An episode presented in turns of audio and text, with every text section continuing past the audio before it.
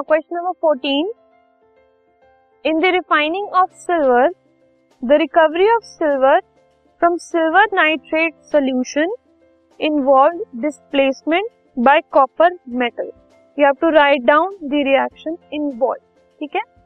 जब सिल्वर की रिफाइनिंग हो रही होती है एंड उसमें से हम सिल्वर मेटल को एक्सट्रैक्ट करते हैं सिल्वर नाइट्रेट सोल्यूशन में से तो जो डिस्प्लेसमेंट रिएक्शन होता है, उसका हमें रिएक्शन लिखना है, ठीक है? So the displacement reaction taking place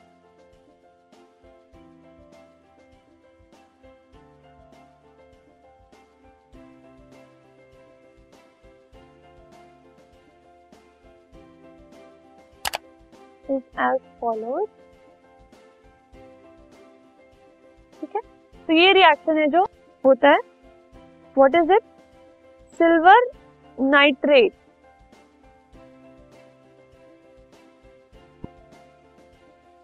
और कॉपर के बीच में डिस्प्लेसमेंट रिएक्शन होता है। Copper being more reactive than silver वो उसको रिप्लेस कर देता है और C U N three whole thrice that is copper nitrate बनाता है। और साथ में सिल्वर मेटल ठीक है? So, this is the reaction which is involved in the refining of silver. This podcast is brought you by Hubhopper and Shiksha Abhiyan अगर आपको ये पॉडकास्ट पसंद आया तो प्लीज़ लाइक शेयर और सब्सक्राइब करें और वीडियो क्लासेस के लिए शिक्षा अभियान के यूट्यूब चैनल पर जाएँ।